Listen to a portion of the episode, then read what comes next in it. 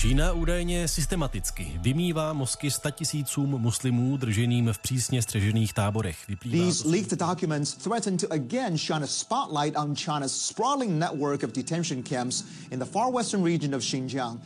Materiály prověřené a zveřejněné prestižními světovými médii potvrzují existenci internačních táborů, které čínské úřady prezentují jako dobrovolná školící centra. Peking dokumenty označuje za lživé. Čínská vláda čelí mezinárodní kritice kvůli organizované kampani násilné převýchovy ujgurské menšiny v provincii Xinjiang. Uniklé tajné dokumenty čínské komunistické strany, které minulý týden zveřejnilo Mezinárodní konsorcium investigativních novinářů, svědčí podle kritiků o probíhající kulturní genocidě. V jakých poměrech ujgurská menšina v Číně žije? Proč se jí vládnoucí komunistický režim rozhodl převychovat a jaké metody k tomu používá? Je pondělí 2. prosince, tady je Lenka Kabrhelová a Vinohradská 12, spravodajský podcast Českého rozhlasu. Převýchova Ujgurů v tom nejbrutálnějším, nejextrémnějším měřítku začala někdy na začátku roku 2017. Ondřej Klimeš je synolog, v Orientálním ústavu se zabývá ujgurskou menšinou ale to se jedná o zavírání tisíců až více než jednoho milionu lidí, jak hovoří odhady. Zavírání v takto masovém měřítku do speciálně vybudovaných zařízení budov hlídaných, které jsou v podstatě věznice, ale politická přivýchova jakožto nástroj politické kontroly začala už se samým počátkem vlády komunistické strany Číny v Číně, čili od roku 1949 a vlastně komunistická strana politickou převýchovu aplikovala na ty nepohodlné skupiny obyvatel už před vznikem Čelora. Teď vychází najevo tedy stále více informací, které dokumentují a skládají se v takový komplexnější obrázek o tom, co se vlastně v provincii Xinjiang děje. Kdy poprvé jste narazil na informace o tom, jak si zprostředkované někým konkrétním, co se v Xinjiangu děje? Podle mého povědomí První informace vyšly najevo v září 2017 a přišel se zprávami o tom masovém měřítku politické převýchovy organizace Human Rights Watch. Například jeden muž, který byl držen v politickém převýchovném táboře několik měsíců v roce 2018, popsal tento režim velmi detailně. Já jsem se s ním setkal v Kazachstánu, konkrétně v Almáty letos v létě. A on ten režim v tom politickém převýchovném táboře popsal velmi detailně. Jedná se o prakticky vojenský režim. Je to vězení, lidé jsou tam zavřeni v pokoji asi po deseti lidech. V tom jeho táboře byla to pětipatrová budova, mají pevný režim, čili vstávají všichni povinně v 6 hodin. Den začíná zpíváním písní oslavujících komunistickou stranu a její skvělou politiku.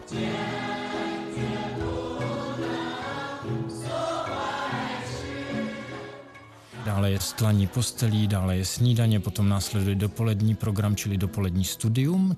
Lidé z těch cel jsou převedeni po chodbě do učebny, kde jsou připoutáni ke stolům, přednáší jim učitel, jednak propagandu politickou, oslavující vládu komunistické strany, její národnostní politiku, její ideologii.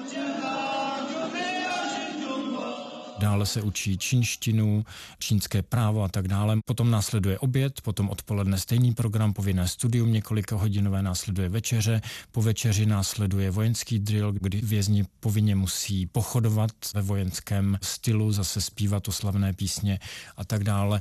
Ještě zajímavé vězni je po nich požadováno, aby aktivně opakovali tuto propagandu, čili oni píšou slohy v čínštině, Existuje asi pět nebo šest nějakých slohových útvarů, které pravidelně několikrát za týden musí psát. Jeden z nich je například, čínsky se nazývá Sixiang Paokao, to znamená zpráva o svém myšlení, co si myslí, v co věří. Samozřejmě musí aktivně reprodukovat to, co jim bylo přednášeno. Dále píšou například sebekritiku, čili takovou zprávu o chybách, které spáchali v minulosti. Dále píšou například slib, jakého chování v budoucnu se budou vystříhat. Píšou, co jsem se nově naučil, kde zhrnují vlastně ty poznatky, které se naučili v tom konkrétním týdnu. Píšou například fiktivní dopisy rozhovory příbuzným o tom, jak se mají v takzvaném výchovně výcvikovém středisku dobře, jak se jim dobře daří, jak přibírají na váze a tak dále. Všechno jsou to lži samozřejmě. 这个每个角落、每个地方都有带枪的警察，这个逃跑是不可能的。Sairagul úřady předloni donutili v centrech učit mandarínštinu. Popisuje metody osvědčené už za má, doznat vinu a káce i v případě neviny. 都是无辜的人， 没有什么罪，没有什么。Všechno jim musí schválit ta učitelka, pakliže to neschválí, ta to zase postupuje někam dále, pakliže ten výsledný výtvor jejich není schválen, tak ho musí napsat znova v podobě tak, aby byl schválen a tak dále. Jak dlouho ty pobyty ve věznici nebo v převýchovném středisku, jak ho čínská vláda nazývá, jak dlouho to tak většinou trvá? Je to různé. Je to od několika měsíců až déle než rok to může být. Co se s lidmi, kteří se dostanou do převýchovných táborů, děje potom, když jsou z nich propuštění? To je velký argument zase čínské vlády, že mnoho lidí už bylo propuštěno z převýchovných táborů. Ono je to samozřejmě jinak. Někteří byli propuštěni, ale do vězení. To znamená, že byli regulérně odsouzeni za nějaké vymyšlené obvinění z extremismu, například ve skutečnosti za to, že se třeba modlili nebo že třeba dávali peníze příbuzným, tak to je interpretováno jako financování terorismu. Potom další skupiny jsou propouštění domů, do domácího vězení, ovšem, kde jsou nadále monitorováni nebo jsou omezeni na pohybu, nemůžou třeba mimo svoji vesnici nebo svoji městskou čtvrť a tak dále.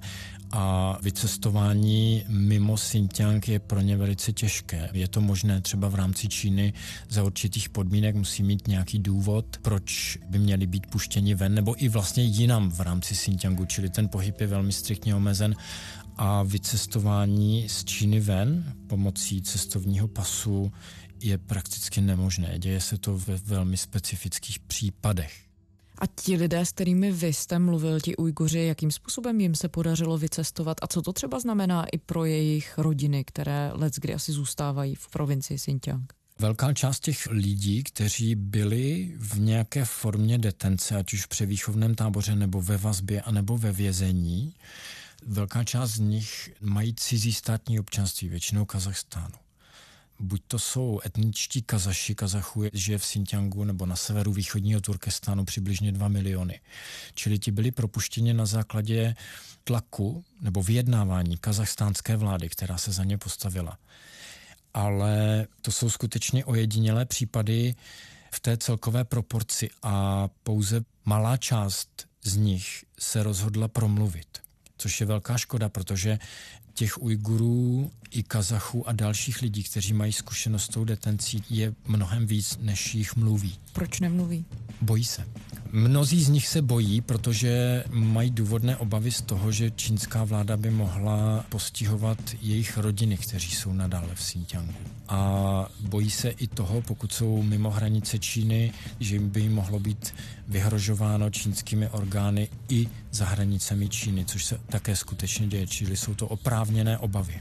A co si od toho čínská vláda slibuje? Proč vlastně tady v tom roce 2017 se rozhodla vybudovat síť těchto věznic? Čínská vláda pod vedením Xi Jinpinga se očividně rozhodla Ujgury naprosto zlomit a zdecimovat. Nejedná se o žádnou převýchovu, nebo už vůbec se nejedná o vymícení nějakého náboženského extremismu, protože ti lidé se tam dostávají za to, že se chovají úplně normálně a za to, že jsou Ujguři a za to, že jsou muslimové.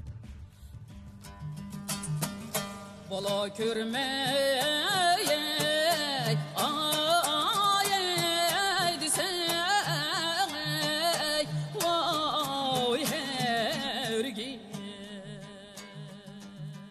Čili vláda se očividně rozhodla Ujgury psychicky naprosto zdecimovat, zlomit a vymítit jejich náboženské představy, jejich kulturní praktiky, jejich svébytný jazyk a všechny další své bytné atributy jejich identity.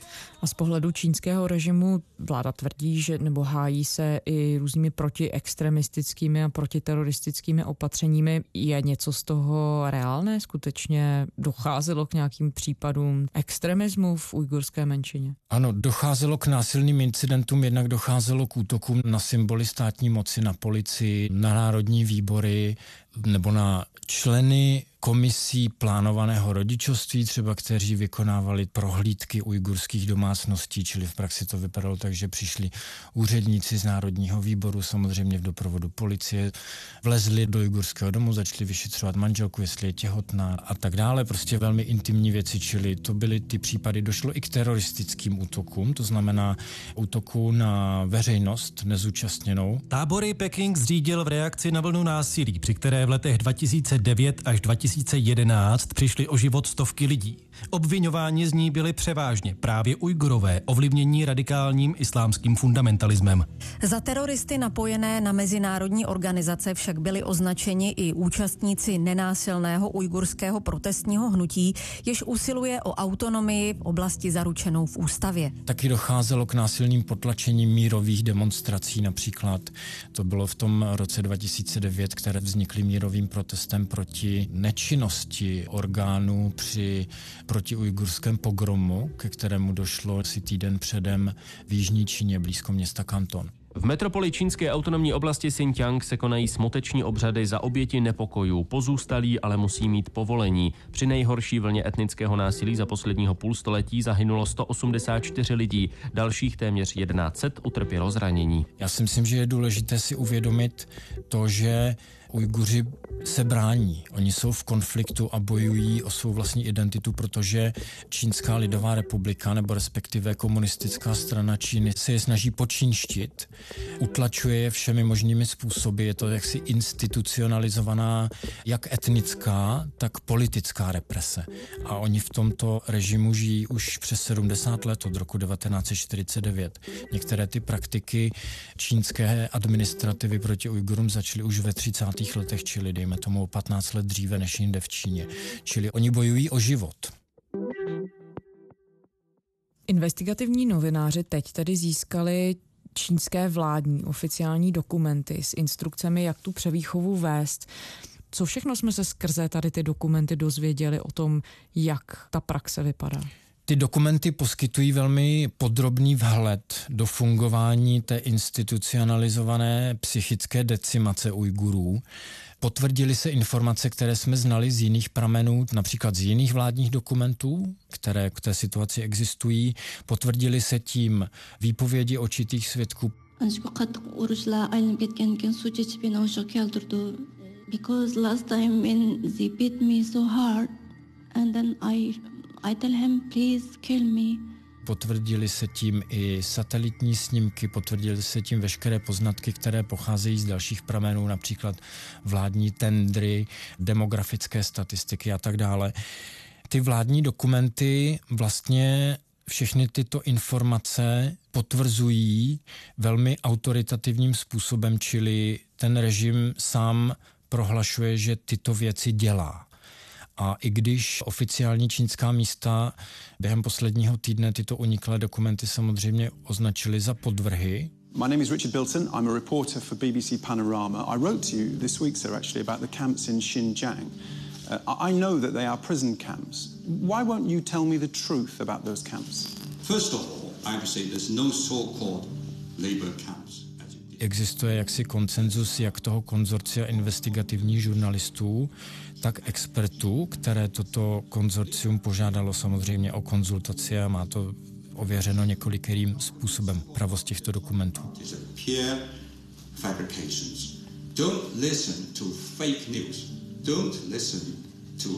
To je jedna zajímavá věc, poskytuje to velmi detailní vhled.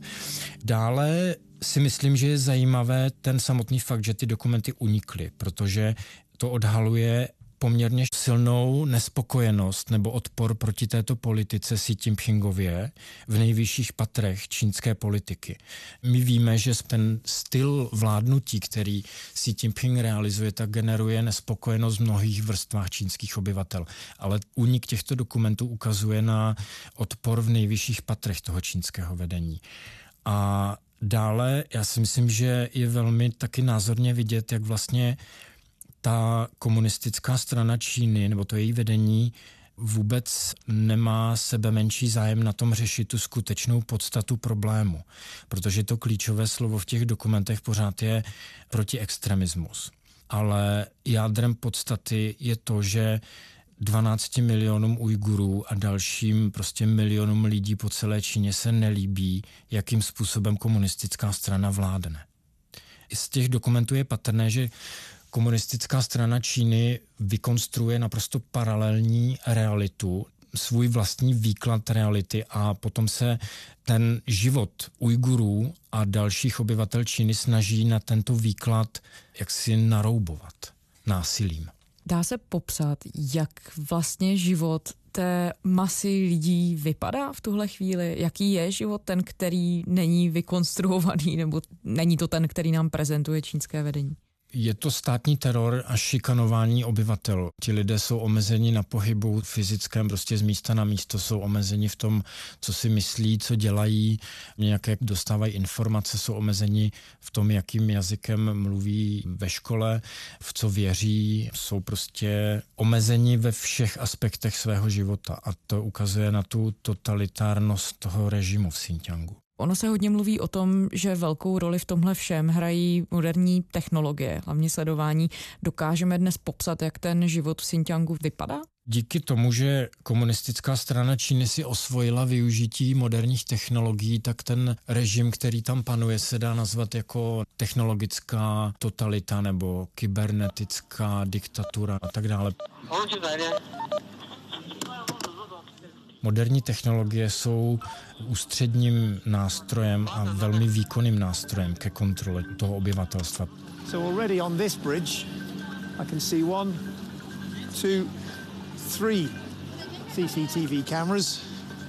Of course there's no point hiding from them. Když si vezmeme, co všechno děláme pomocí mobilního telefonu, pomocí počítače, pomocí platební karty, prostě všech možných technologických nástrojů, tak všechny informace a ta stopa těchto aktivit putuje ke komunistické straně Číny, která pomocí ní dokáže monitorovat a sankcionovat určité chování lidí, které považuje za rizikové. Mimochodem ty dokumenty taky velmi dobře dokazují, že Ujguři jsou vnímáni jako podezřelí jako celek, jakožto jednolitá masa, čili to vyvrací zase ten narrativ čínských úřadů o tom, že se jedná o nějaký preventivní opatření týkající se přesně vytipovaných skupin obyvatelstva. Ne, tak tomu není. Týká se to plošně všech Ujgurů a týká se jich to proto, že jsou Ujguři. A v čem je ujgurská komunita jiná než všechny ostatní komunity v Číně, že si čínský režim vybral v tuhle chvíli za cíl právě jí? Ujguři se odmítají nechat cynizovat. Je to velká skupina, mají svébytnou identitu, čili svébytný jazyk, náboženství, mají dlouhou historii nezávislé státnosti. Jejich domovina byla součástí čínských říší, čínských dynastií velmi sporadicky a nikdy ne jako jeden celek, jako celý Xinjiang. V roce 1949, když přišli komunisté, tak tam bylo asi 5% Číňanů. Od té doby v důsledku demografického zavážení oblasti etnickými Číňany je podíl čínského obyvatelstva více než 50%, čili ta země je jim kradena čínským režimem. Xinjiang nebo východní Turkestán se nachází na strategicky klíčové poloze pro čínský režim, tvoří páteř iniciativy Pás a cesta, což je například z hlediska energetické bezpečnosti životně důležitá oblast, kdy proudí do Číny nerostné zdroje, například ropa, plyn ze střední Asie. Iniciativa Nové hedvábné stezky se kvůli její globální ambici stane zdrojem rostoucích obav představitelů Evropské unie. To stojí ve výroční zprávě za rok 2017 vojenského zpravodajství. Úzkou spolupráci s Čínou prosazuje především prezident Miloš Zeman a jeho okolí. Výstavbu hedvábné stezky považuje za příležitost pro české stavební a železniční železniční firmy, protože základem stezky je vysokorychlostní železnice. Ty zveřejněné dokumenty vyvolaly zděšení. I've never seen anything like it. That is a extraordinarily regimented regime for any environment. Třeba právník, který se specializuje na oblast lidských práv, poradce Světového ujgurského kongresu Ben Emerson podmínky v převýchovných táborech v rozhovoru pro britskou BBC označil za bezprecedentní. Ale na druhou stranu říkáte, že spoustu těch věcí jsme vlastně věděli už dřív. Jak je možné, že to pobouření není větší, že nepřišlo dřív? To je mi záhadou, protože to, co se děje v Xinjiangu, je genocida. která má za účel ne fyzicky vyhladit Ujgury, ale naprosto vymítit jejich svébytnou identitu v podobě jazyka, náboženství, kulturních praktik a tak dále. Je to systematicky státem prováděná politika po desetiletí, která v posledních letech velmi drastickým, extrémním způsobem akcelerovala, ale ten trend je dlouhodobě známý a to, co se děje v posledních několika letech v podobě teda zavření několika set tisíc až více než jednoho milionu lidí do převýchovných táborů. Potom bychom ale neměli zapomínat na další obrovská čísla Ujgurů, kteří jsou zavřeni ve vazbě, v detencích, ve věznicích, kteří ovšem žijí i mimo tyto různé formy vězení, i mimo tato vězení, v podstatě jako ve vězení, kde jsou šikanováni, a různým způsobem utlačování jakožto občané druhé kategorie, tak to je skutečně velmi alarmující trend, proti kterému by mezinárodní společenství se mělo rozhodně postavit. A ticho nebo mlčení na toto téma znamená součinnost protože pokud se jedná o takovou tu situaci, tak nečinnost znamená podporu těm probíhajícím zvěrstvům, čili reakce mezinárodního společenství do jisté míry probíhá například přímo v reakci na únik těch dokumentů tento týden. Švýcarsko oficiálně prohlásilo, že požaduje uzavření převýchovných táborů. Podobná reakce přišla z Velké Británie, od jiných demokratických států probíhají na půdě například Organizace spojených národů, ale ta reakce samozřejmě nedostatečná. Vyslanci při OSN vyzvali ve společném dopise Čínu, aby přestala zadržovat Ujgury v koncentračních táborech. Dopis zaslaný Vysoké komisařce OSN pro lidská práva Michelle Bacheletové podepsali zástupci 22 členských zemí, včetně Francie, Německa nebo Japonska. Čína to označila za narušení své suverenity. Kritizovaná opatření podle Pekingu vedla k míru a spokojenosti obyvatel a mohla by sloužit jako inspirace pro okolní svět jak účinné páky v tuhle chvíli mezinárodní společenství má vůči Pekingu, aby ho nějakým způsobem přiměl ta převýchovná střediska zavřít? Ten vývoj nejen v Xinjiangu, ale v celé Číně, ten stav občanských práv a lidských práv a dalších podobných otázek ukazuje to, že dialog selhal a nikam nevede. Snažit se domluvit se s komunistickou stranou Číny na nějakých zlepšeních lidských práv očividně nikam nevede výsledkem několika desetiletí trvajícího dialogu na téma lidských práv v Číně je právě zřízení koncentračních táborů pro více než milion lidí. Já si myslím, že Mezinárodní společenství by mělo jednat aktivně, zavádět sankce pro jednotlivce nebo entity, ať už politické organizace nebo státní instituce, ale i obchodní entity figurující v těchto zvěrstvech, spolupodílející se na těchto zvěrstvech, ty by měly být sankcionovány. Například velkou roli v tomto systému hraje firma Huawei, velkou roli hraje firma Hikvision a mnoho dalších technologických čínských gigantů. Dále mezinárodní společenství by mělo zakázat obchod s těmito entitami, například v případě obchodních entit, čili konkrétně opět firma Huawei by měla být sankcionována v této podobě za to, že se podílí na těchto genocidních praktikách. Dále by mezinárodní společenství mělo markantně posílit nebo zjednodušit udělování politického azylu pro všechny žadatele ujgurské, ale i tibetské národnosti dalších etnonáboženských komunit z Číny, například jaký je ten probíhající případ křesťanů z Číny žádajících v Česku o azyl. Samozřejmě za podmínky, že nejsou shledána nějaká bezpečnostní rizika a tak dále. Jsou to už čtyři roky od chvíle, kdy do České republiky přijeli první žadatelé o azyl z takzvané skupiny čínských křesťanů. Loni v únoru ministerstvo vnitra osmi z nich vyhovělo, ale v 70 případech neudělilo žádnou formu mezinárodní ochrany. V principu plošně několik desítek milionů lidí této identity, jak si buď to jsou etnická menšina, nebo náboženská menšina, nebo názorová menšina třeba, dizidenti nebo lidskoprávní aktivisti nebo právníci jsou doložitelně utlačováni v Číně a proto jim náleží mezinárodní ochrana z politických důvodů, případně z humanitárních důvodů, čili by měla být výrazně zjednodušena jejich mezinárodní ochrana nebo ty procedury. A potom samozřejmě, já si myslím, že státy, včetně České republiky, by měly se zamýšlet nad tím, jak obchodovat s Čínou tak, abychom nepodporovali tyto praktiky. I am in China in order to learn how to increase economic growth and how to stabilize society. A dále bychom měli se zamýšlet nad souvislostmi vlastně základů našeho společensko-právního uspořádání založeném na dodržování lidských občanských práv a nad souvislostmi vlastně do jaké míry je možné s komunistickou stranou mít nějaký produktivní vztah v situaci, kdy tento aktér se dopouští takovýchto zvěrstev. Ondřej Klimeš, synolog a expert na ujgurskou menšinu z Orientálního ústavu Akademie věd. Děkujeme. Děkuji za pozvání, nashledanou. To byla pondělní Vinohradská 12. Děkujeme za poslech.